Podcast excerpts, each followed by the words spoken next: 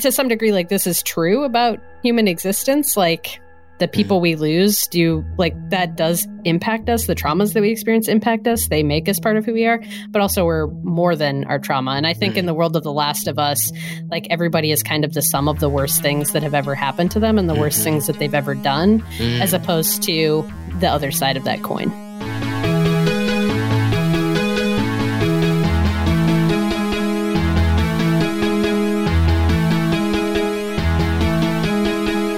Pixel Therapy, the video game podcast where we look at the games we play through the lens of the player, where what you play is just as important as how you play it, and where emotional intelligence is a critical stat. I'm your co host, Jamie, pronouns she, her, And I'm your co-host Spencer, pronouns they them. And this is Pixel Therapy coming at you with a b- b- b- bonus episode. Surprise! a little spoiler cast that we wanted to do here.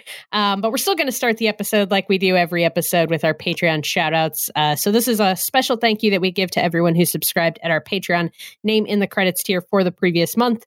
In this case, the lovely month of February. And that's a very big thank you to Genevieve, Lindsay, Jackie, Ben, Pim Hatai, Addie Inca, and See the Mess. Thank you all so much for your continued support of Mhm. the podcast. And remember, if you want to get your name in the credits, you can hop on over to patreon.com slash pixel therapy pod, where you can subscribe for as little as just $2 a month and get access to our monthly bonus series, Co-op Mode. Uh, in our March Co-op Mode episode, Spencer and I played a fun little game where I tried to rip Spencer's heart out of their chest and Yeah. stomp on it. Literally. Um, it was called Delay, Immediate Release, or Cancel, and it is essentially Fuck Mary Kill, but with upcoming video game titles. So if that sounds fun to you and you want to come hear me give Spencer a hard time, uh, yeah, come check us out. Patreon.com slash Pixel Therapy Pod. If you're a fan of what we do here on Pixel Therapy, please consider sharing us with your friends and family, rating and reviewing us on the old Apple Podcasts, or even writing into the show by emailing us at pixeltherapypod at gmail.com. We'd love to hear from you, however you want to reach out. Enough of that, Spencer. It's time to get cozy, to pull up an armchair. Feel free to lie mm-hmm. down on the couch. Let's talk about our feelings. How are you today? I'm good. Dunkin' Donuts has tricked me into Uh-oh. paying like an extra dollar for the same drink, but instead of a latte where they mix the espresso in the milk, I'm now obsessed with the concept of a macchiato where the Mm. milk is on the bottom and the coffee is on the top, and it's a nice Mm. ombre gradient from coffee to milk. It's very pretty, very pretty looking. Yeah, and it's just got me. Like I'm like, you know what? I do need this. Uh, something about that coffee and milk can't have can't have it all together at once. I I like it gradually to to commingle. I love that for you. so I'm drinking one of those one of those wallet strippers right now. Um, what else is good? We got two feet of snow. And I'm still drinking iced coffee, so I must be a New Englander. yeah, that's the sign right there. That's the sign. yeah, we uh we got hit pretty hard. It's mid March, but I guess that's as good a time as any for two feet of snow. Um, but we made it.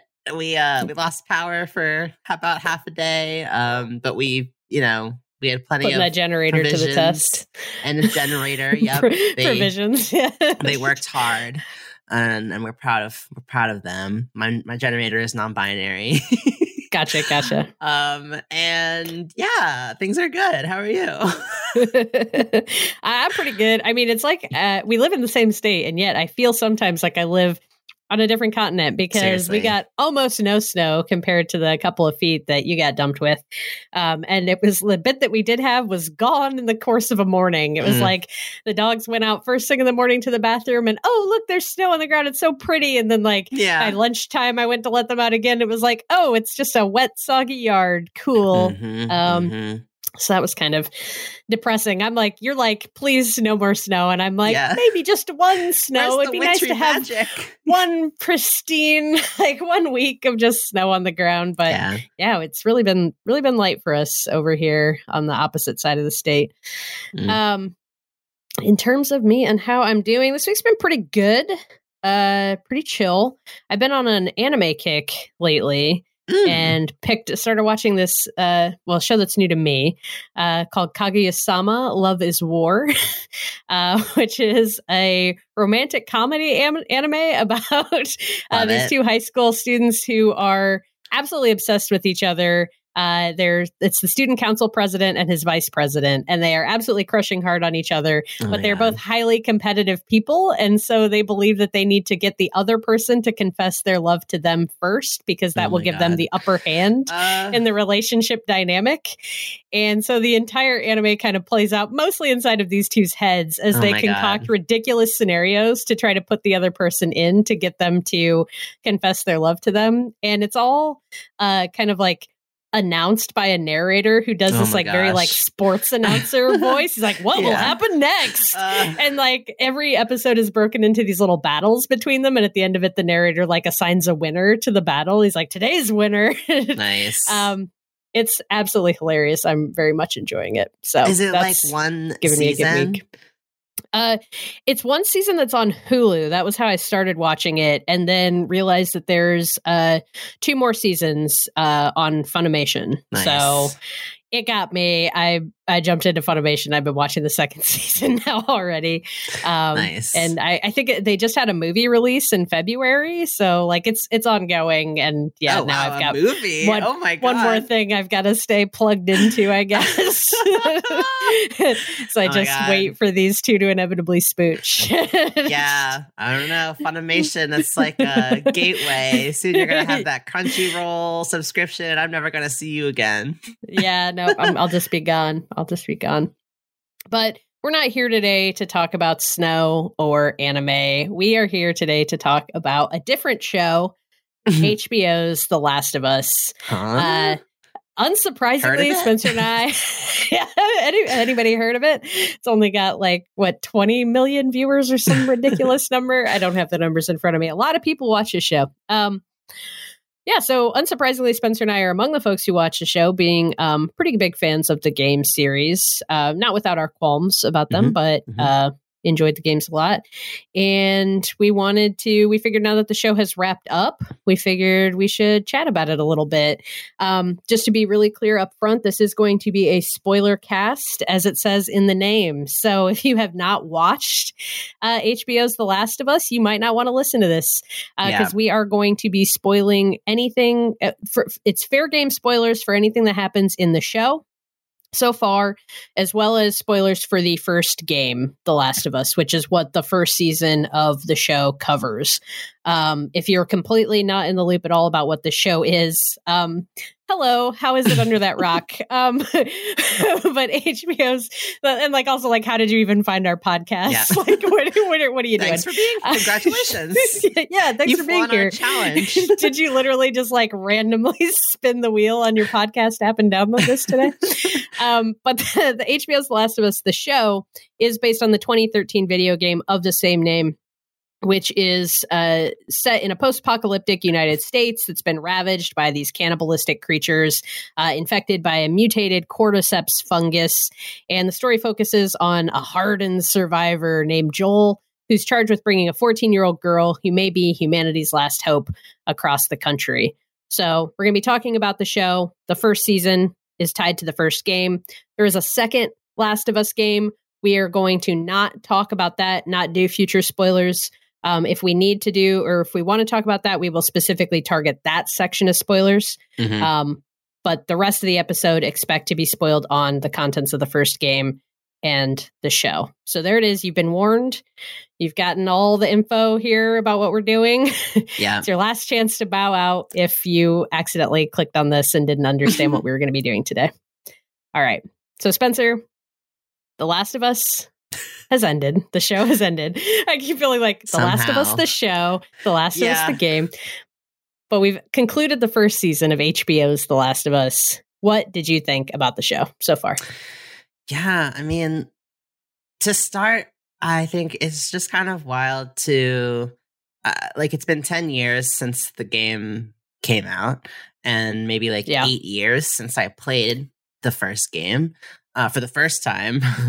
and um, it's just kind of funny because I think with a lot of games, um, you know, it, it, might be like a 40 hour plus ordeal that you go through largely alone. Like, I mean, of course, I had you to talk to about it, but I never really had this feeling that I was experiencing a cultural phenomenon because enjoying gaming, especially at that time, was such a singular experience. So it feels mm. kind of surreal to be like walking around and people, like everyone's talking about it. Everyone's asking, "Oh, have you watched yeah. Last of Us?" Um, like everyone, like it's such a it reminds me of the early Game of Thrones days when it was all yep. anyone wanted to talk about. Um, so it's kind of cool to feel like I'm walking among the new adopters with all of this knowledge in my head, and uh, like I can just uh, speak to it and and kind of ex- uh, re- relive that experience of going through it for the first time um, through the eyes of other people. I will say a second thing that comes to mind is I love how uh, like I follow a lot of um, like foragers and like mushroom people like on social media and stuff like people who mm-hmm. like to help uh, identify plants or like to forage their own food. I love seeing them complain about the about the show just because they're like they're talking about a cordyceps fungus, but all of the uh, clickers and bloaters look like they're covered in chicken of the woods, like a completely different mushroom. like what's going on here? And I don't know. That's just personally like funny for me to see. Um, I mean, it's cool to see. Uh, I mean, I mean, mycology, like fungi, I mean, they're some of the most, like when you think about it, powerful and resilient like organisms in mm-hmm. the world. Um, like they're really cool and like mushrooms are just like you can eat some of them. Some of them will fucking kill you. Some of them you cut them and their blood is blue. Like they're just like aliens that live on our planet. And so it's just kind of cool to see them see. finally getting their due. Yeah getting their moment in the sun. Like except don't they they don't you. like that right? They don't like the sun for the most part right? yeah probably don't think about mushrooms in the shade yeah. In the damp and the shade. But um no, I I loved the show. I think um, it was a little strange for me having played the game, which, as I mentioned, is such a long longitudinal experience. Um, it almost felt like the show for me. It almost felt jarring how we would move from episode to episode mm. because we weren't getting those long stretches of travel like we would have in the game, and it almost felt like a sped up or truncated version of the game to me. But my like personal viewing cohort uh, was me, who has played the game like three times, my partner, who has never played the game but has watched me play it a couple times, um, and then two folks who are friends of ours who um, have never played the game, and the show was their first experience with the story. Mm-hmm. And it was interesting, like for my partner who'd only watched it in snippets of me playing, and then for my uh, two other friends who had not played the game, they felt like the pacing was spot on. Like as we were mm-hmm. watching the the recap, it, it, showed like a full season recap before the last episode, and mm-hmm. I heard them like they were commenting like, "Wow, we've come so far! Like what a long journey this has been! Like we've gone through so mm-hmm. much with these characters." And I was like, "Wow!" I, for me, I was like, "Wow, that was, they really so shortened it." yeah. Um, but I loved it. Uh, what about you? What did you think? uh, I yeah. So what something you were saying at first when you were talking about what it feels like to have so many people um like talking about the show now. I want to st- mm. I wanted to start by it. It made me remember some like the experience that I had with the first game, which is that uh I, I played the game pretty much right after it came out. I was already a, a Naughty Dog as the developer of the 2013 mm-hmm. game, and I was already a fan of theirs because I, I had played their other game series, Uncharted, and I remember like seeing the trailer for The Last of Us when that came out and like just see it was such a departure from what they were doing with the Uncharted games, which are mm-hmm. like these pop like pulp action games mm-hmm. that are kind of silly and funny and light and very bright. And the main character is like humorous and yeah. kind of an Indiana Jones type uh sort of story. And these games were just such it was like oh this is going to be dark and mm. in, you know broody and interesting and violent and the excitement for that game and then playing it and i remember you know at that time i had almost no friends like my partner played video games but i mentioned before like we play very different types of video games yeah. he does not really play uh first person experiences or like single player experiences at all he's mostly a multiplayer guy hmm. and i'm mostly a single player person so like we just look for different things in games. So he was into it, but it not in the like I didn't have anybody who was playing the game to like talk about the game with. And I remember I finished the game and I was just so like, I have to fucking talk Yeah. about this. Yeah. And I had a friend come over to hang out the next day, and she was not someone who played games at all. Like, had re- you know knew that I love games, but really had no other context for them. But I was so jazzed about it, I couldn't not. Like, I just like made her sit for an hour while I played cutscenes of the games for her and like talked her through the story. I'm like, Yeah. you have to understand why I'm so fucked up about this right now. Like, I need you to understand what this game has done to me. That like oh at that point, like very few games had given me an emotional experience like that, right? Like yeah. it, it was it was profound at the time that it came out. I think Yeah. now for where we're at, like I know so much more about games. I've played so many more games. I think The Last of Us just sits comfortably in a a lot of other games that do Mhm. great things like narratively like it. But at the time it was whew, it was huge. And Oh, so yeah. comparing that experience that I had then, like of like, I'm just gonna have to trap somebody and force them to listen Yeah. to me talk about this because I need to talk about this with someone, and yet it's still not being like, like she was kind and she was like, yeah, I can see why you're so into this, but it wasn't like, I totally get this and I'm right there with you, bud. Um, to have that now, it just be something that's everywhere that so many people have a touch point for yeah. and it's still different. I think there's still a difference between people who watch a show versus people who played the games. Like it is a different experience, but man, it is it's just wild to now be here a decade later Mm. and everyone knows what this thing is that I felt like Mhm. I kind of loved in the back like that I quietly loved for a really yeah. long time. exactly. Um so that's that's just kind of cool and weird at the Yeah. same time. Yeah. Um, but I absolutely love the show. Uh, I don't think it's perfect. Nothing is. Uh, so I Mhm. definitely have my complaints about it here or there. I agree with you that, like, as I was watching it, I found myself being like, "Oh man, it feels like we're just rushing through things really fast." Mhm. I am a silly person, and so I have rewatched every episode once. oh wow. um like i would watch the episode when it aired on sunday and then at some point in the week before the next episode i would watch it again Mm. and what I found for the most part is on second viewings, those pacing issues kind of went away. Like I feel like some of that Mm. was my anticipation of what was going to happen in the episode Mm. and how it was going to play out. And then it actually plays out and it just like the expectations don't quite line up with what's Mhm. actually in the show. And so I found like on second viewing, I didn't really have as many issues with the pacing and it felt, it just felt better Yeah. as I was going through it a second time.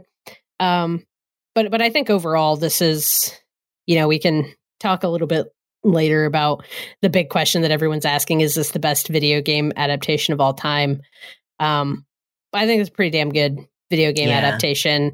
I think for something that it both it's one of the most um accurate Mhm. translations of the video game text onto the screen um, while still leaning into what a medium like television can do best. Yeah. And I don't think you can deny the production value, the acting quality, the writing quality, the um, uh, filmography or filmography, cinematography Mhm. of it. Um, there's so much about this that is just like a really, really well made show. And so I think it stands on its own as a really good show. And I really love it because it's taking from this uh, this source material that I have a deep fondness for. Yeah, like you can really feel the respect for what the source material was trying to communicate and not that it was just trying to capitalize on whatever it is that makes games fun. Like it wasn't Mhm. just, oh, like let's port over this action and violence. Like it was really trying to get at the themes that the game, like it really understood what it was trying to translate, which I appreciated. Yeah, and and to the extent that it actually cut out a lot of the Mm. gameplay elements of the show or in the show there were a lot of nods to gameplay things and and in fact a lot of times it was played as kind of like an inside joke i almost Yeah. felt like that the show is giving me as as someone who'd played the game and then was watching it little things were like Joel moves a bookcase so that they can go through a Mhm. doorway, which is like a whole gameplay thing in the games Yeah. of like hit triangle to move this obstacle or hit triangle to push this dumpster around so Ellie can climb up on something or hit triangle to boost Ellie up on a ledge so that she can push a ladder down. Like these Mhm. were moments that they gave us in the show. But it always felt like this little nod to like like wink of like, Yeah. eh, you remember doing this in the game, don't you? Um, but things were like, you know, in the game as Joel, you kill so many people. Oh, Uh, you kill so many infected, and they just really stripped a lot of that away. But that made it feel more heightened. I think that's a mistake a lot of uh, adaptations of games make is to Mhm. try to capture the gameplay uh too much. And the thing is like when you're playing a game there's just so much more of that action. And if you directly one to one try to translate that into live action it just doesn't feel realistic because then Joel's just like a superhuman person mowing down Yeah. hundreds and hundreds of infected and raiders. And Yeah. all the show is is brutal violence to the point where we don't feel the impact of the violent moments that are supposed to happen. It's something you can you can still have the impact in a game in a way you can't in a show if you if you show it that much so Mhm. yeah i thought they made a lot of smart decisions about where to make their cuts um Yeah. and it, yeah it worked really well um but I think we should jump right in and talk about the thing that everyone is probably talking about at this point. The bloater Uh, in the room. the bloater in the room. Uh, that fucking ending. Uh, What do you think of the ending of The Last of Us? This the has game been or deb- the show? Well, both, right? Because they're they're similar, but like it is a very faithful adaptation. Yeah, let's start there. How did you think about the adaptation? Where did you think Um, about the adaptation of it?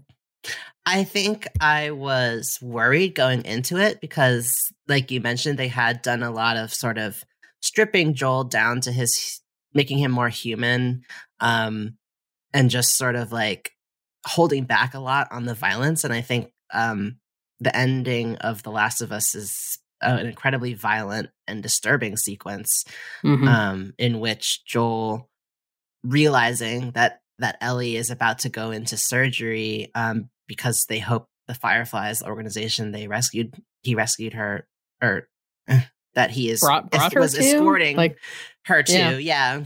and four.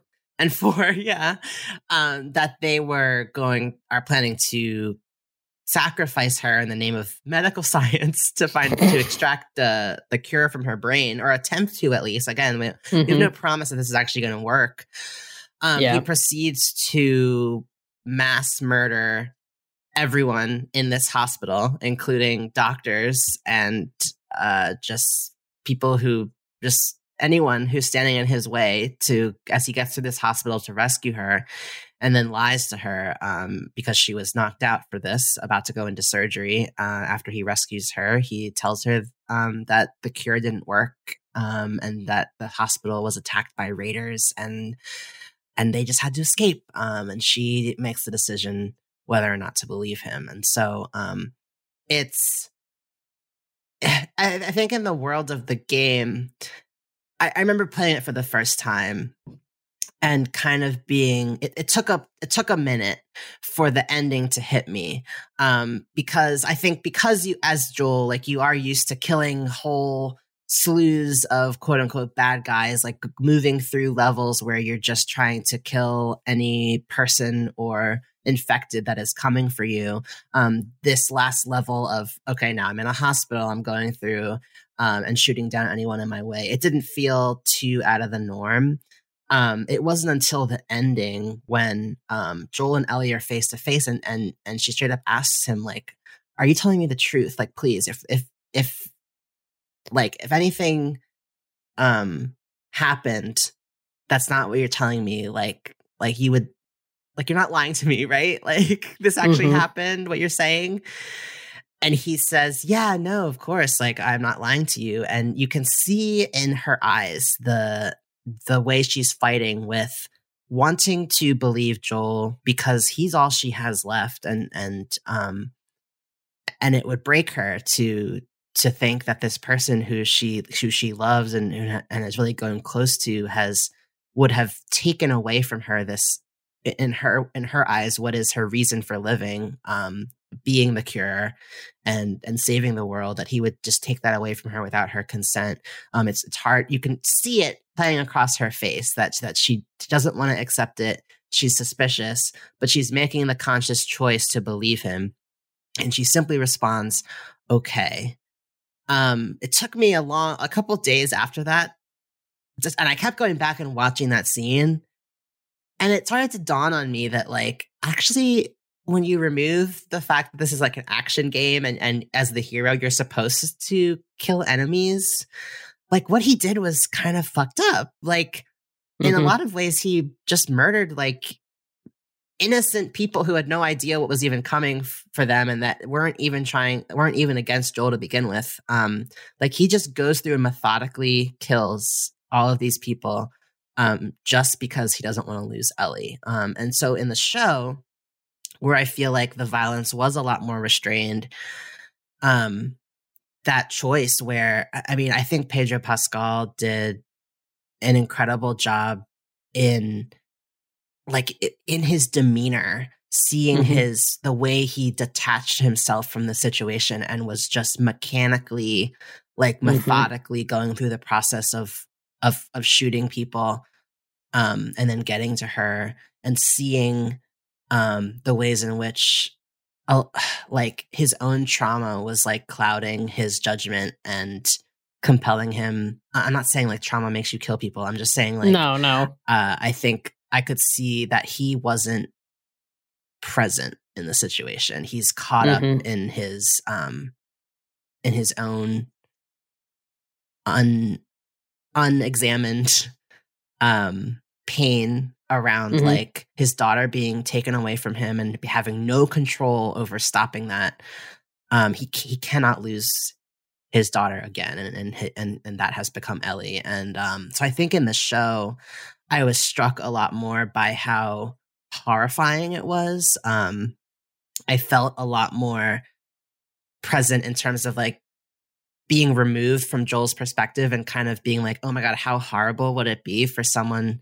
to know someone was walking through this building and and indiscriminately killing everyone like um i think in the context of like in our american society where um like shootings can be like a daily occurrence like a lot of that just felt scary in like a very real way. Um, and uh, it was interesting, like the folks I was watching the show with, um, people who um, were seeing this happen for the first time. I, I, I just remember uh, one of my friends commenting like, um, "This doesn't feel right." Like, like I, I, I, I, I kind of understand why Joel's doing this, but I this doesn't feel right. This feels really bad. This feels really wrong. And it was just kind of like interesting to see that. And, and again, and I had another friend in the room who was like, "Well, it makes sense. Like, what else? What else should he be doing? Like, like that's his daughter. Like, like I would do the same thing. Like he's, like he's, he's, like like this makes sense. Like he should be doing this. And just seeing that argument, which I've seen play out on 100s mm-hmm. of Reddit threads, hundreds of conversations among mm-hmm. fans of the game of like, was Joel justified in his actions? Like I, the fact that that argument was happening right in front of me with people who had never played the game of like, this is fucked up and unforgivable. And on the other side, like, but what else could he do? Like he has to do this. Like that was fascinating to me. So anyway, that was a lot. Uh no, no, I mean it's great. And uh I wanted to share uh you know C- Craig Mazin um who's one of the co-creators of the show. Uh Craig Mazin has uh done written and and show run other shows, most notably Chernobyl. Um uh, him and Neil Druckmann were the two lead creators on the show. Neil Druckmann being the writer and director of The Last of Us games as well, which I think has a lot to do with how faithful the adaptation was to the games. Um, but in an in an interview for Vulture, Craig is uh, quoted talking about exactly like this debate that gets created by the ending, and and he says we can argue about it all day long, and we should. Good stories are not built on themes like brotherhood or anger; those are just words. Good stories are built on arguments, such as it's worth killing everyone to save the person you love. We can debate that. Um, he goes on to kind of talk about how like comparing the violence of the previous episode episode 8 in which um, joel is kind of torturing people to get to ellie and save her from david versus the way people feel about the violence in episode 9 and how that in Joel's mind, really, he's kind of doing the same thing, right? Episode nine, he's torturing people, though, that we kind of unequivocally see as quote unquote bad guys. Mm. And so it's way easier to root for Joel in that moment. But then in episode nine, when he is doing this to the Fireflies, we are, as an audience, uh, meant to feel very conflicted suddenly. Like we're no longer on Joel's side with this violence. We're meant to be like, oh, wait, I feel a little a little more icky about this because I don't think these people are necessarily doing the wrong thing. Maybe they weren't doing it in the right like then the conversation becomes way more nuanced and Joel's motivations become e- even though we can understand them, they just become way more um less defensible, right? Mhm, We can understand mhm. why he's doing what he's doing, but it's a lot harder to justify it in the in in episode 9 and in that finale. And I think, you know, that that debate, as you said, has been going for years, right? Like, did Joel, quote unquote, do the right thing? Um, do we understand Joel's actions? Can we defend them? I'm much more in the camp of like, I don't think it's necessarily interesting to. I think sometimes the conversation gets caught up in things like, well, is the vaccine like actually viable? Like, could they Mhm. actually do this? I think the the game's creators, like Neil, other folks have have said like definitively, like within the world of the game, we are assuming that this vac- that it is viable and that this would actually work. Like the problem that they are trying to create is not, or like the question that they're cr- trying to create is not, oh, could you actually create this vaccine? like that's not, you know, it kind of misses the point, or maybe Mhm. gets too focused in like the minutia of the world and lore building when the actual question is like, would you go this far for someone that you care about? And and should you and like where is that line and can you understand these actions can you empathize with this even if you can't defend it Yeah. um and and feeling that level of conflict with as a as a viewer as a in the games a participant in what Joel Mhm. has done and feeling conflicted about it that way and then sitting with that final scene of him lying to Ellie because he knows what he's done is wrong Mhm, like, mhm. I, I think that really, you know, when you when it comes down to like, oh, did Joel do the right or the wrong thing? Like Joel knows what he did is wrong. If he Yeah. didn't think what he did was wrong, why would he lie to Ellie about it? He knows. Mhm. He knows that it was wrong. He feels shame. I mean, he's crying in the car. I thought that, you know, that's not something that we really can see in the video game, but in Pedro Pascal's performance of of Joel in the show, like he is teared up and emotional in the car as he's driving away and he clearly feels shame and regret about what he's done to some extent yeah. but I you know, he so he lies to Ellie. He doesn't want her to know what he did. Yeah. He doesn't Yeah. want her to carry that. He would rather her think that it was on the Fireflies that everything got messed up, that Raiders came, Mhm. uh, all for the sake of him getting to keep his surrogate daughter. Yeah. Um God, that's the part about him crying is I'm just thinking about that. You're right. Like um I I had I had pulled a quote from that same article um that you were referencing uh where, where Craig was being interviewed and he says um that Neil Druckmann, the game's creator, uh, has said that when they were testing the game, parents almost 100% of the time said Joel did exactly what he was supposed to do. And a lot of times, people who weren't parents said he's a monster. Craig says, I'm a parent. I straddle the line. If I were in that situation, I would try really hard not to do what Joel did, but I probably would. If Joel walked away without regrets, if Joel walked away without shame, then I would say he's a monster. But as Jamie was saying, you don't lie unless you know you've done something wrong. And so I guess I'm like, does being sorry mean you're not a monster? like, I guess it just puts It you in a different change- category. yeah, like it doesn't change what he did. But I, I just think that's, uh, a, I don't think we're going to walk away from a definitive answer with this, with a definitive Yeah. answer of whether or not Joel is a monster. But it's interesting food for thought of like what separates monsters from humans. Like, uh, Yeah. like I appreciate and can empathize with the fact that he feels this shame, but he still doesn't seem to regret what he's done.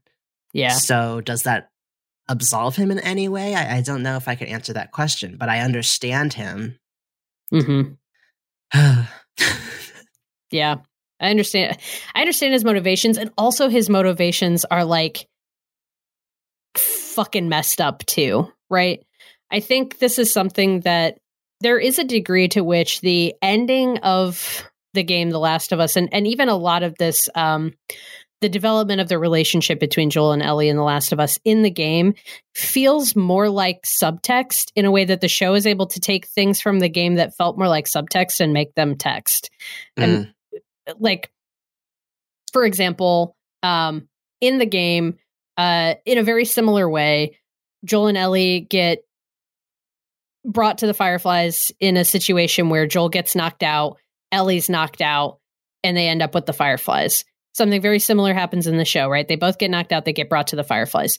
In the game, it's super unclear initially, like when you're playing as Joel in the hospital, if Ellie had woken up at all, what tests had been mm-hmm. done on her, like what kind of stuff had happened before they jumped to this point of we're going to cut your head open and potentially kill you. Um, it's also unclear like what Ellie thought was a little more unclear mm-hmm. what Ellie thought was going on, right? The lead up to that, like the stuff that happens as we build towards the scene with the giraffes. Um, Ellie is quiet. Ellie mm. is uh, acting uh, disconnected, but we don't get a scene in the game where Joel sits her down and shares the fact that he attempted suicide, like mm-hmm. we get in the show. We don't get those moments where it feels much more clear what she is wrestling with, which mm-hmm. I took at least uh, from the show and and from the game now you know looking back to whatever degree I, I don't recall when i originally played it how much of this i was picking up on in the game at the time but like i don't think you know ellie is wrestling with how much trauma she has gone through just on this journey how much trauma she's gone through in her life all the people that have died to get her to where she is now with joel yeah and is coming to, I think, terms with the fact that she may die as part of whatever is happening mm-hmm. with the Fireflies. She alludes to her and Joel's future together, but I do take it as very much a like more conciliatory measure to- towards Joel. Like humoring as, him. Yeah, like yeah. humoring him of like, okay, and we'll have this future together. But I think she is ready to die going yeah. into the hospital with the Fireflies. And I think in the show, that can be much more explicit because it is fully embodied with human actors and human performance. And we can see it in Bella Ramsey's performance in a way that, you know, for as strong as Ashley Johnson's performances as Ellie is, as uh, great as the graphics are in the game, there is a level of just separation that happens yeah. there in terms of what they're able to present.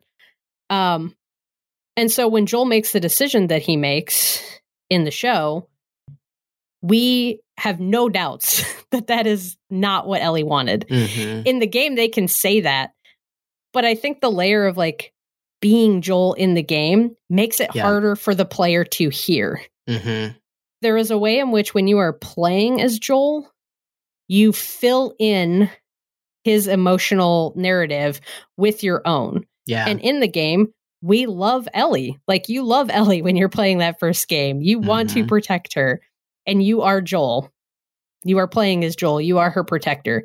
And so it's a lot easier to set aside some of these motivations that he has that have more to do yeah. with his, like the loss of his daughter and filling in your own love and protection instinct for Ellie. Yeah. And being able to like let that kind of supersede and be like, it, I think in the game, it's easier to defend Joel's actions because you are Joel. Yeah. And so Absolutely. you walk away from that. And so there's this interesting thing that's been happening in the critique of the show or in people talking about the show that I've heard where it's like they come out of the show and they're like, oh my God, they made Joel a monster. Like, why would he behave this way? And I'm sitting here like, that's what like He's literally yeah. the vast majority of the final episode, especially the final scenes, are almost shot for shot. Like yes. Almost shot for shot. That final episode, I mean, they took out things like some of the action like sure. again, removing gameplay, but like the beats that are happening in these mm-hmm. scenes are almost identical to what happens in the game. But suddenly folks are like, oh man, it's really fucked up. Like he's very clearly just like using her as a surrogate for his daughter that mm-hmm. he lost. And like, is he even seeing Ellie as her own person? And is he even like recognizing her own desires? Great questions. And, and, I was like, yeah, and this was in the game too. This yeah. is not new. They're like, why did the show like it just yep. removed all of the nuance? And I'm like, I don't think it did. I think what removes the nuance is that we're no longer Joel. Mm-hmm. We're now seeing this from just just that layer removed. And it's so much more blatant yeah how uh how like fucked up what he does is. Um yeah. That like I, I mean, in the game, I because actually I I went back and I I had rewatched the final episode of the show last night, and I just I was like, I'm just curious, like how much does this line up for the end of the game? Mm-hmm. And so I mm-hmm. went and watched a YouTube video of kind of like the final few cutscenes of the game. So mm-hmm. like uh, basically everything from when he walks into the the surgery room Okay, in the yeah. hospital and grabs Ellie through the end of the game. And it's fucking almost shot for shot in Mhm. the show. Like the same stuff, the cutting, like him in the car driving away, and then we cut back and we show that he killed Marlene. The fact that I didn't remember in the game that like Marlene says to him, she's like, This isn't what Ellie would wanted, Mhm. would have wanted. And he has a beat in the game where he kind of looks at Ellie and has doubt cross his face in the Mm. game. And she's like, And you know it too. Like that stuff is explicitly in the game yeah. and they copied it into the show and then people are like he doesn't what joel suddenly joel doesn't like i'm worried that joel doesn't see ellie as a person and that he Yeah. doesn't respect her wishes it's like yeah no this has always been the, the one of the core Mhm. issues right it's like joel is just as much a you know it's like it's why the debate i think for me i think it's boring to debate whether or not this vaccine was going to do Right. anything or not Yeah. like let's assume that it was what he does is objectively wrong Yeah. not just because he murders a ton of people to do it, but he's not even doing it for Ellie. He's doing Mhm. it for himself. It is a Mhm. completely selfish action. Yeah. And whether or not that comes from a place of of love and care for Ellie, it's it's not what Ellie would have wanted.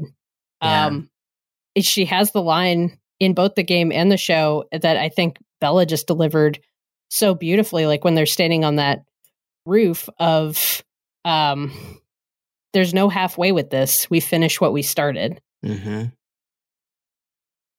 So I don't know. I think you know, watching the show again, just all these debates coming up again. It it is a lot. I think a lot of people get really uh, exhausted by the Last of Us debate um, yeah.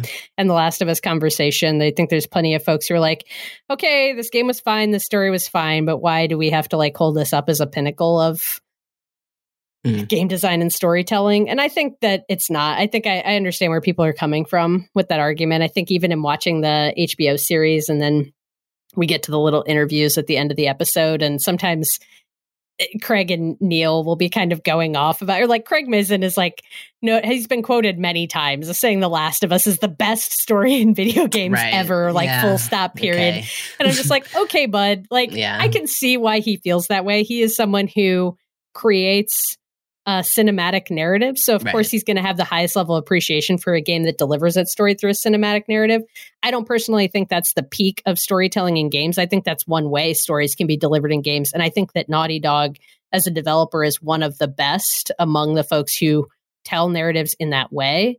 But I actually think that the peak of narrative in gaming uh, is much more like diverse than that and is much more different than I mean because Naughty Dog's games are like games trying to be movies and TV in a Mhm. lot of ways. Mhm. Like they're going for that very cinematic feel.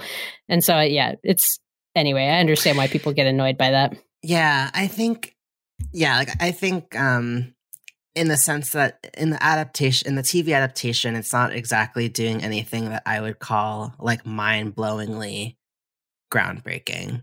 Yeah. Um it makes sense and and it's the type of storytelling that I think um like moving past we're in I guess we're a little past the golden age of television. I don't even know where we are anymore, but like uh, those kind of like I, I think complex narratives and this kind of compelling um very human and and fallible like uh, revealing our fallible natures is something that we've gotten quite used to as viewers in 2023 i Mhm. think hearing you talk about that it reminded me of what made it so seismic for me the first time i played the game which is just that in the trope of gaming or just what the pattern you expect playing a game is that you are the hero.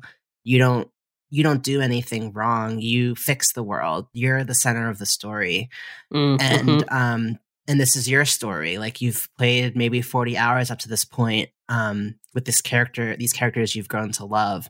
And I think something that The Last of Us does really well um being that it is a video game and not a television story um i mean i guess tv does that too because you're a viewer you don't have any control but i just feel like um it, it's aware that it's a game and it reminds you as the player that you're a you're a guest in this world and these characters are not you regardless of how much you identify with them i think i felt very much like um I didn't want. I, I remember this feeling of of playing that that last sequence and not wanting uh, to continue. Where I remember you burst into the hotel into the hotel the hospital room as Joel. There's a doctor in front of you, like defenseless, and it it gives you a button prompt like you need to press square or triangle or whatever and kill this guy. Mm-hmm. And I mm-hmm. remember sitting there being like, but he doesn't have a gun. Like he's not like these other people who are trying to get me. He has like, a scalpel, right? Yeah, just like in the just, show, he grabs a scalpel off the table. And yeah. it's like he's so and not a threat to Joel. Exactly, exactly. And it's like, why couldn't why couldn't you just grab Ellie and be like, why did you have to kill this guy? And and I think from that point, I felt ejected out of Joel. Like I remember the jarring feeling of like, hold up, this person is separate from me he has his own i'm a villain right now this is not this is not what i wanted this is not what i expected and i think mm-hmm. the way that it um just pushes you out and and and puts you in your place and reminds you that like um i don't know it just sort of really cemented for me that like joel was a much more complex character than i thought and he is damaged. I don't know. I just, I just, I think this is just bringing up for me those feelings of like mm-hmm. how exciting and scary it was to kind of be um reminded that, that these characters have their own agendas um and it was like very viscerally shocking um mm-hmm. So i don't i don't know what point i was going towards but um i guess it just with the show too like it just um I don't know. Sometimes you can spend years with knowing someone and then they say or do something and it kind of shocks you because you realize, like, I don't know you at all. And mm-hmm. uh, it's just kind of interesting to go through that with a main character because uh, typically shows set you up to even if you don't like that character, you still kind of root for them. And this this show and this game really challenge that uh, default nature. mm-hmm. And I I think some of that too, though, is like I don't think Joel doesn't act in the game or in the show any different than I think anyone should really expect him to. Like, mm-hmm. I think everything in both of those properties builds up to this moment in the hospital, and he acts exactly the way that they have set him up that you would expect him to act. But I think what, again, yeah. what happens in the game is like, there's this degree to which when we empathize with someone we can use that to rationalize their mm. behavior or even um like excuse it and I, I, think a lot of that happens in the game as you're playing as joel like it doesn't register to what degree his actions are uh problematic not good like to what degree they're he's he's like this incredibly violent and like messed up person. And i think it's yeah it's so jarring at that end because suddenly you're kind of faced with that realization of like the behavior that you've been excusing the whole time. And i think it does kind of come back to yeah what, what craig was kind of saying in that quote of like the way that we cheer the violence on when we feel like it's really justified and it's being applied towards like quote unquote bad people um but how quickly those same behaviors uh, can change, even though the motivations of the character committing them are exactly the same. Yeah. Um, but now it's being directed in a different way, and suddenly it's like, oh, wait, maybe I shouldn't have been kind of like rooting this on the whole time. Maybe, maybe there were issues with this. Yeah. Um, I want to talk a little bit, you know, just kind of do some quick hits here, like holistically uh, talking about the show and like what what you liked about it, anything you didn't like about it. Uh, one thing I wanted to particularly shout out was the use of the the music. Like the the show uses the same music as the game, the same composer, Gustavo Santaolalla, um, which I just think was such a fucking Love smart that. choice. Yeah, there's yeah so many moments in the show that like completely like we'll use the same exact musical beats that we got in the games or very similar music um, because Gustavo did like come through and like write some new stuff for the show that they used. Um, but just like that decision just makes it feel like such a one to one with the game in a way that just makes it absolutely mind boggling why some adaptation properties don't do that. Um, mm. The Uncharted movie kind of jumping to mind as something that like didn't use Uncharted music mm. and just like this head scratching decision that made that movie feel like so much more of a generic, yeah. just action film instead of an adaptation of a like beloved video game property. Um, the casting was so fantastic. Um, Bella Ramsey yeah. and Pedro Pascal absolutely knocked it out of the park. But like, really, every actor that came through and was on this show, you can just tell that the the directing um, was really strong and the casting decisions were really strong. Yeah. Are there other things that jump out to you over the course of the show that you would want to highlight? Gosh, I mean the everything you said. Um, I was the sets were pretty fucking impressive. Like oh, just God, the yeah. level of detail. Um, and even I saw a tweet from one of the game designers um, talking about how um, in the scene with the giraffes, um, actually, shit. Let me see if I can find. Uh, I found it. Um, so there's this dev named Peter Field who worked on the first Last of Us game. And mm-hmm. in the scene where Joel and Ellie stumble across a, a field um, where with giraffes uh, walking around inside of them, to the right there's a like a score an old dilapidated scoreboard because this used to be mm-hmm. a sport field of some kind. And um, the in the game, the I think he, he was um, like one of the 3D artists, uh, so he worked on that scene, and he actually named the the the name of the field on the sign says Bethany Claire Field after Peter Field's wife, Bethany, and he put that in the game as like an Easter egg, and he was floored because in the show that he compared them shot, side by side, shot for shot, and they included that. It, the sign oh my God. was there, and the sign says Bethany Claire Field. That's so amazing. Like, they were really paying attention to oh, every oh, yeah. little detail. Um, and that was just, I mean, I can't imagine being that person and being like, oh, this like inside joke I put in the game for myself.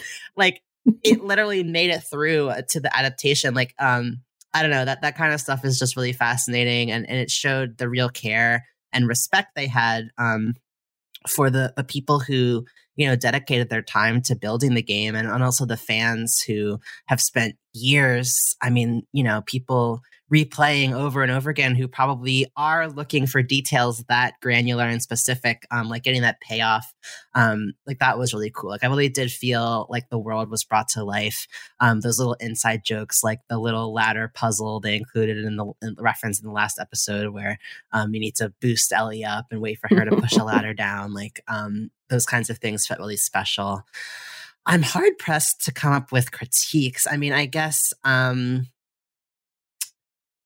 I gosh, I don't know what what are your critiques? I I, I don't know. Uh, um, it was well, tough. Uh, go, oh, ahead. go ahead. um, some of my critiques, I they they are minimal or like few and far between. Um, we talked about this um, in a like we did uh, after the first three episodes we did a little spoiler cast for our co-op mode um, on the on the Patreon, and we talked about the ending of episode two and kind of the choice to have that uh, um, weird zombie kiss yeah, um, mm-hmm. happen between the infected and um, Anna Torv's. Oh my God, what's the uh, Tess, Tess character? And that was a choice that I disagreed with. Or like yeah. I just I understand I think I understand what they were trying to accomplish with that scene, but I don't like the way that it played out and I don't like the evoking of sexual violence imagery in that yeah. particular scene and it didn't feel earned and it didn't feel like I mean it felt like it stripped away Tess's agency yeah um in her own death which in the games is like a really strong and powerful moment for her and she gets some of it but then they kind of take it away and and like you know the final her final moments being punctuated by just abject terror mm-hmm. on her mm-hmm. face mm-hmm. is uh yeah it's it's it, i didn't like i didn't like that decision we talked about that quite a bit um oh sorry go ahead yeah no just in general i think i felt like the way like it was a very episodic thing where they would be moving on to a new setting each week mm-hmm. and I did feel like it was a little tough that every pretty much every secondary character would just die immediately after being introduced. Um, yeah. And that felt a little tough. I, I guess if they were being faithful to the story, I, I guess I suppose you could argue like if they were to change that, it wouldn't be true to the source. That being said, they were able to give Bill and Frank a beautiful backstory. So yeah, I thought maybe like you know Sam and Henry did that need to end the way it did. I, I could have seen a world where maybe they just parted ways, um, and we didn't have to see that more death and and death of children. But like, I don't know. I, I I'm willing to be persuaded that that was necessary for the plot progression, but I did feel like it was tough to just see these great characters um, just introduced and then killed, and then there's new people being introduced. yeah, I mean, and I think to some degree this is a complaint that you could have a, you can have about the games too. Um, yeah. Like the the both the games in the show, it, a lot of the times use violence as like character development. Mm. Um, and and part of that is like kind of eh, it, I don't know. You can you can like it or, or hate it or, or disagree with it, but like it's intrinsic to how they view Ellie as a character and Joel as a character. Like violence is a key part of who they are and it's mm-hmm. a key part of their relationship. And so I understand why the story hinges on violence as an aspect of the, like this is how they actually develop as characters is through is through very violent moments that happen. And particularly, you know, for Ellie, a big part of her development is the people who die to service her narrative. I, I mm-hmm. think that it's that's a like a fair critique. Like characters are introduced and go away simply so that Ellie can have development. And she lists them off in the very last scene, right? She's like, Tess was, the, you know, the first one to die was Riley, and then Tess, and then Henry, or sorry, Sam. Mm-hmm these these characters are really only here in some ways like you know from a very top level view when you're considering the fact that like writers wrote this and someone put yeah. this in the show like all these characters really only serve to create a body count at the end of the show that can uh, speak to Ellie's trauma and who she is now at this point in her life right? Yeah. I, I think I, I think that's a flattening. I, I think there's a lot more here to appreciate and um and and dig into but I understand that as kind of like a core. There, there is. I don't know. It's not my favorite thing about yeah. the world of The Last of Us is that it's kind of built on these violent principles and the fact yeah. that like characters have to die so that other characters can develop. yeah.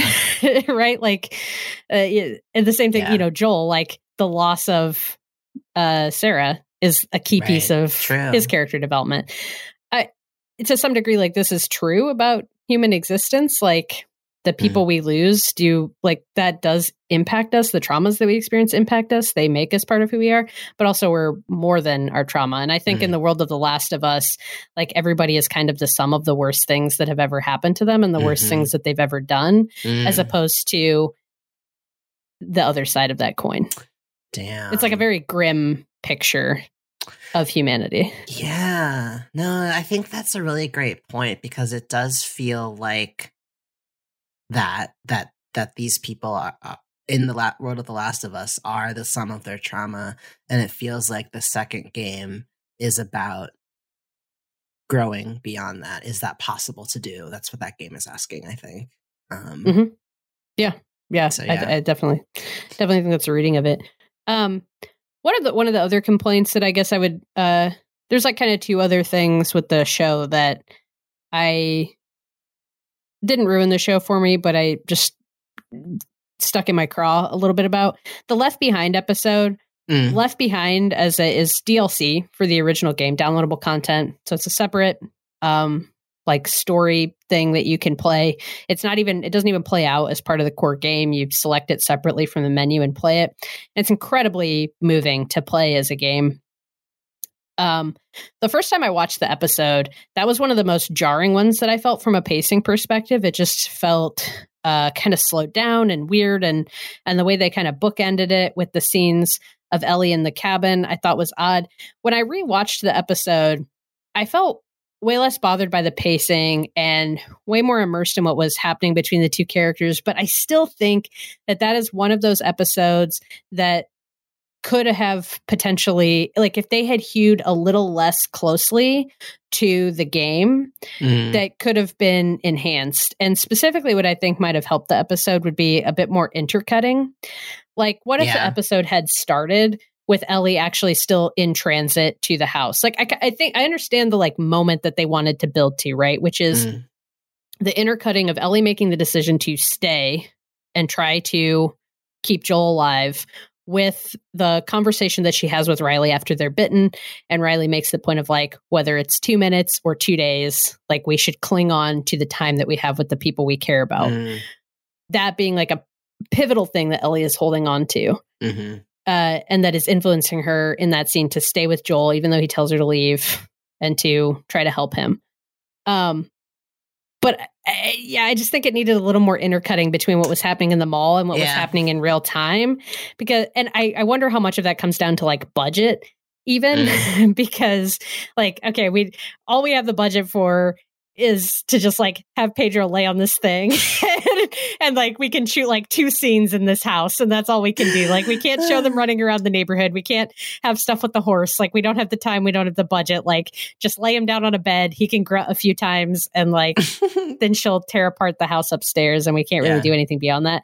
But I feel like that could have just benefited from from feeling like it was a little more grounded in what was happening in our current timeline yeah. um, and also would have helped uh, break up the. It, it just felt like such a huge chunk of time was spent in the past Yeah. um, without kind of moving through time in any real way. Like because that all happens in the course of an evening, unlike Bill and Frank, where we're spending this whole time with Bill and Frank and we're not cutting back to Joel and Ellie at all, but we're still moving through time. Mm. So it still feels like we're advancing in a way. The Mm. uh, left behind is it all happens in the course of an evening and so i feel like juxtaposing this whole evening with a whole day or whatever of ellie trying to keep joel alive could have bal- made it fit balance a little bit better for me I I too felt some issues with the pacing there, and I and I I think um just a bit more placement within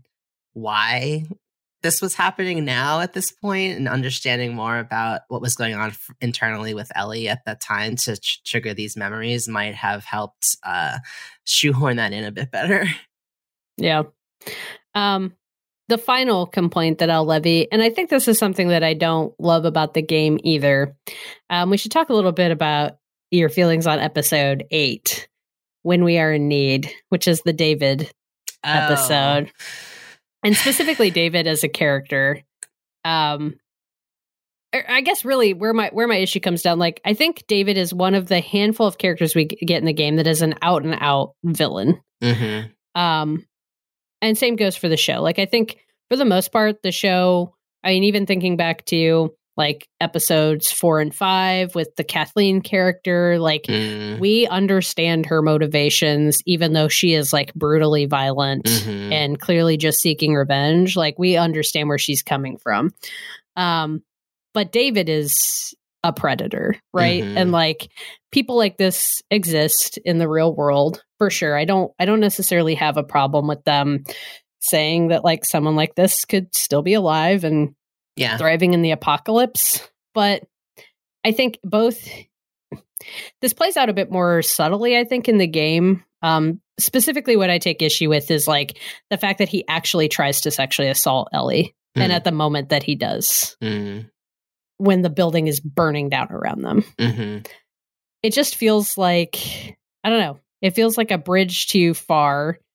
Um, and just feels like it they felt like they had to push it to that level.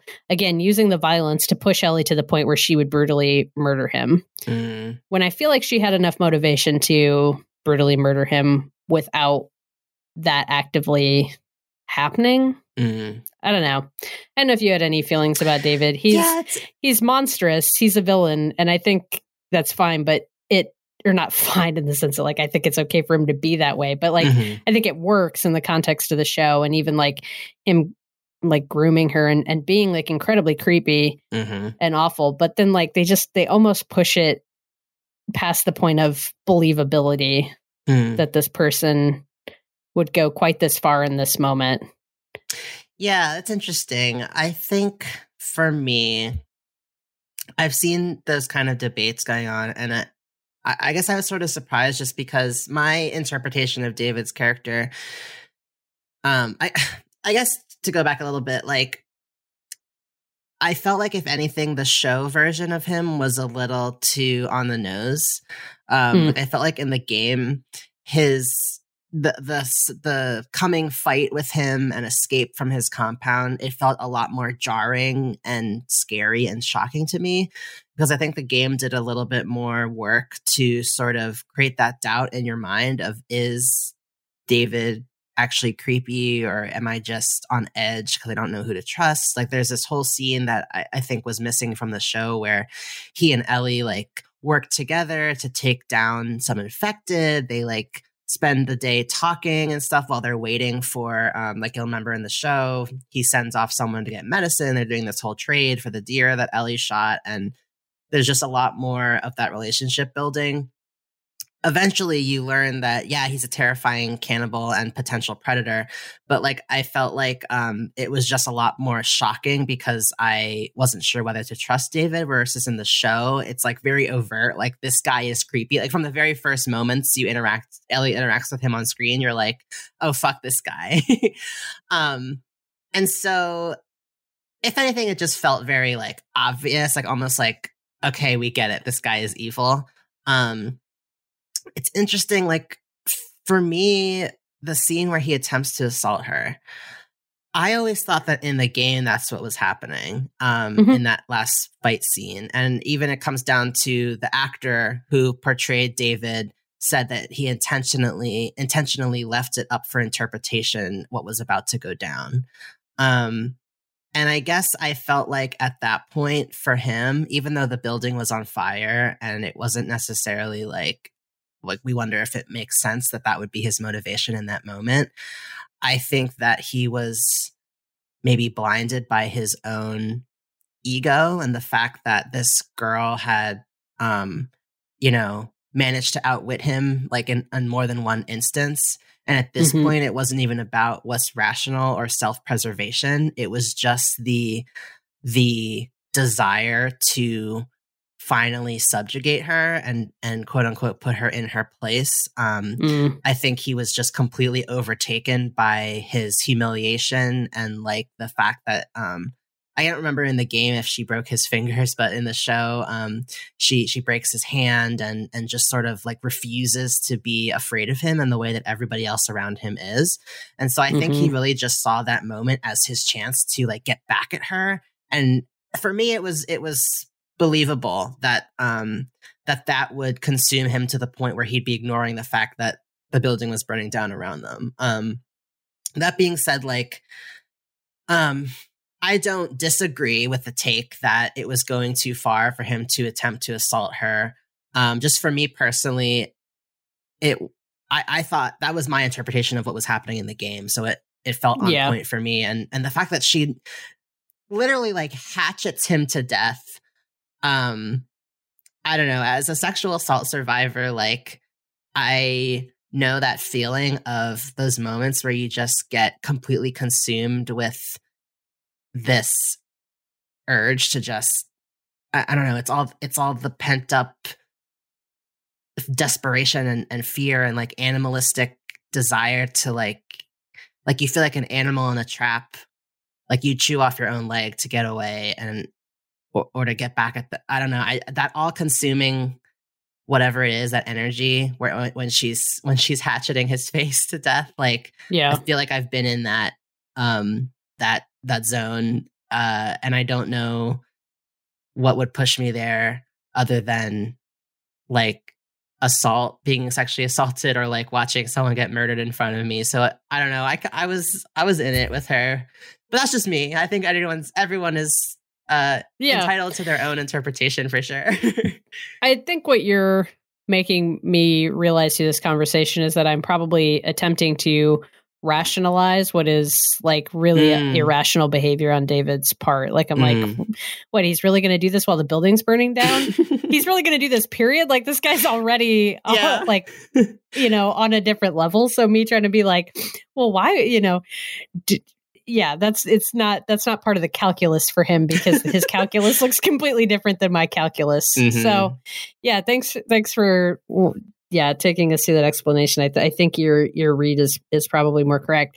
It was really it's really interesting to me though that you say that you felt that you found like the turn with David and stuff like more threatening and stuff in the in the game or and Mhm. like that it was more ambiguous. I actually felt the opposite. Like I thought the Mm. show um made him feel more like the banter that he has with Ellie while they're waiting for James, played by Troy Baker, who voiced Joel in Yeah. the in the game.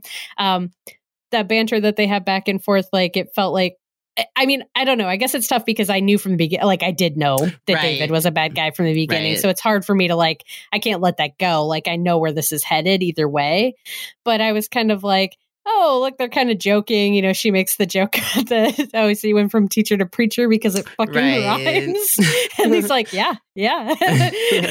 um, yeah. and you know the way the the group follows him but then like when you get the moment where he slaps the girl out of the chair in front Mm. of everybody and nobody stands up to him i was kind of like why is this group of people following him Yeah. and, and that's a level of like abuse and dominance that we don't see david enact in the in the uh game True. right like we don't get these moments between because everything's from ellie's perspective we don't see him with his people. We don't understand how he treats his people. Hmm um i don't think i i think it works because i can understand how scared people get in that situation. Um but i think to some degree it makes him him creepier like smacks her out of the chair and then offers his hand. Yeah.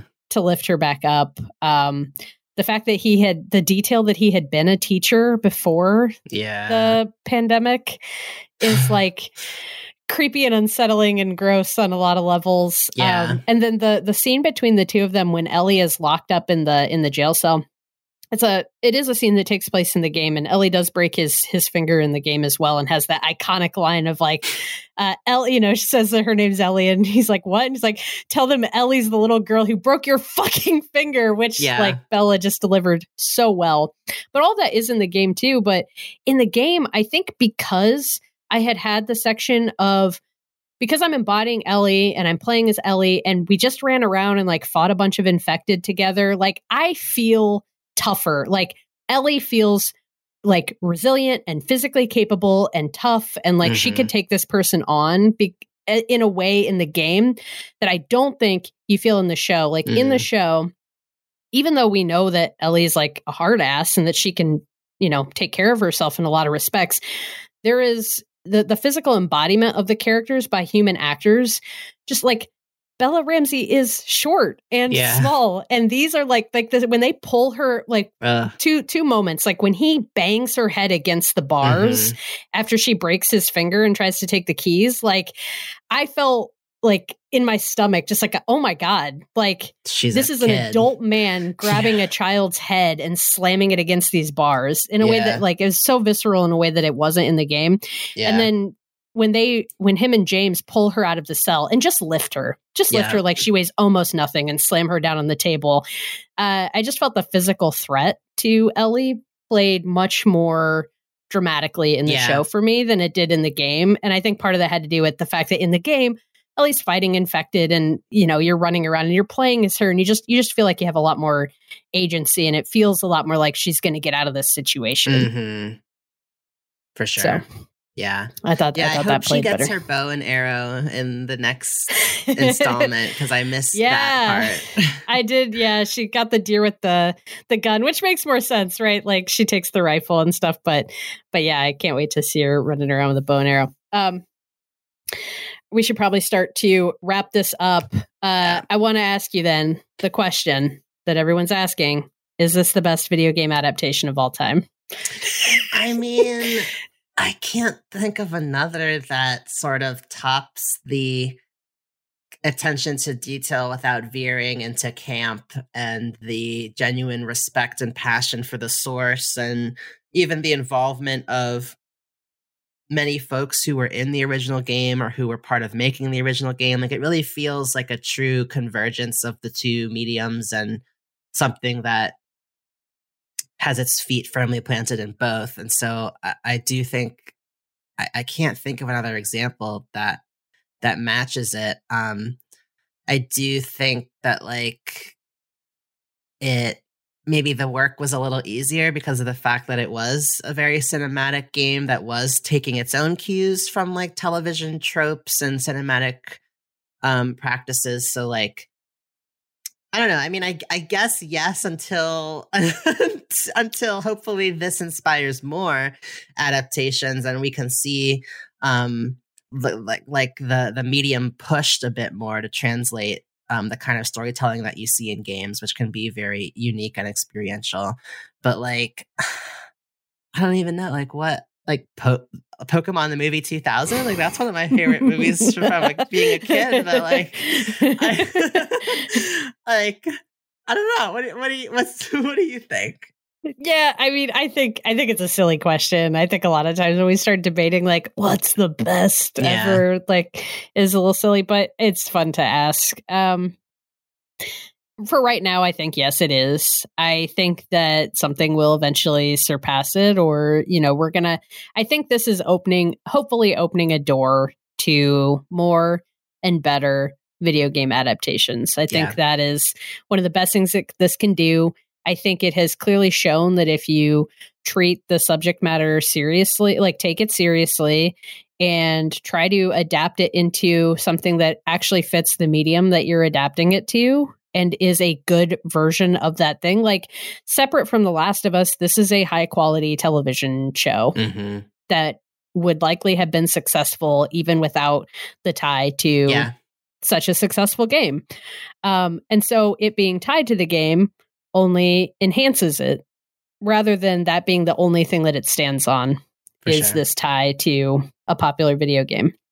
And so I think if this uh yeah, if this holds as a as a lesson to or, or or an example, if this if this ends up being like the shining example of what we can do with good adaptations of video games, then I don't think that's a bad thing. Um, because I think, yeah, I think it demonstrated that if your goal is to make a good movie or television show, um, and you want to pull from video games to build that world, you can do that successfully. Mm-hmm, um, mm-hmm. But the the end goal has to be to create a high quality product rather than mm-hmm. just to adapt. Yeah, something that's popular because it feels safe. Um, I am sad to see the show end, though. I don't know what I'm going to do I with know. my Sunday nights here until we get a second season. I uh, I'll probably so rewatch it at some point. Yeah. And I'd be lying if I said my urge to play the second game hasn't increased tenfold I since know. the season ended. I'm like, I don't know if I'm ready to yeah. go through that again, but. Uh huh. Yeah, I've never replayed. I've never replayed the second game. Um, it hurts it's it's a much tougher one. I've played the first game like three or four times, um, but the second the second game is yeah. All the hope has been no no future no future spoilers, but yeah, it's oh it's dark.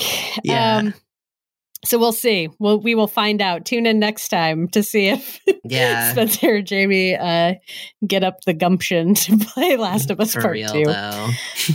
Um, but for now, time is up for today's session of Pixel Therapy. Thank you for tuning in, and we hope that listening to our thoughts and feelings gave you some thoughts and feelings of your own. If you want more Pixel Therapy, come check us out at patreon.com slash pixel therapy pod, where you can snag that monthly bonus episode for just $2 a month, plus get opportunities to get involved with the community and influence the show directly. If you're not up for contributing monetarily, but you enjoyed this episode, you can show your support for free by rating and reviewing us on Apple Podcasts and following us on Twitter and Instagram at Pixel Therapy Pod. That stuff is just as important and we appreciate it just as much. And you can keep up with all this stuff and more by visiting our website at pixeltherapypod.com. Finally, since we like to put our money and our energy where our mouth is, we end every episode with a recommended side quest. Um, this week, on the theme of, of mushrooms, I love this. I wanted to tell you all about um, an awesome Instagram account called at Mushrooms for My Friends, as well as a physical store called the Mushroom Shop, which is located in Somerville, Massachusetts. Um, and basically, for over 10 years, Tyler Akabane has been showing people how to search for and safely identify mushrooms on forest floors, tree trunks, and decomposing wood piles. Um, I've personally followed his account um, for a couple years now, um, and it's just like I've never met some, or I've never we've never met, but I've never seen someone just so genuinely excited and endlessly optimistic about just helping people learn more and understand more about about mushrooms, um, especially local ones, and how they can find them, how they can cultivate them, um, and just opening themselves up to different textures, different um, culinary flavors, like just different ways of thinking about food and where it comes from. Um, he had spent years um, running this account, educating people, um, and even helping them source and, and get mushrooms. Um, he worked in the culinary mushroom space himself. Um, and then around 2020, um, he got together um, and and opened a physical location um, where they run um, educational workshops, um, events. They have a bunch of different um, groceries available in the store that might be hard to find. Um, typically, lots of like international uh, imports uh, and and flavors um, that I think people in the greater Boston area would really appreciate as a break from. Uh, I mean, at least for me, it, it, it, can be really hard if you're of some kind of ethnic minority, quote unquote, to like find the things you need. And, he works hard to really um, help people diversify their palates. Um, and just learn about mushrooms and share that joy. Um, so would love for people in the area or even far away to check out their Instagram account. That's at Mushrooms for My Friends. Um, or if you're in Massachusetts, um, check out the Mushroom Shop in Somerville, MA. That's awesome. Thank you for that side quest, Spencer. That is our show for today. So go forth, run a story mission, level up some stats, and don't forget to hug an NPC every now and then. We'll be back soon with some more Pixel, Pixel therapy. bye bye.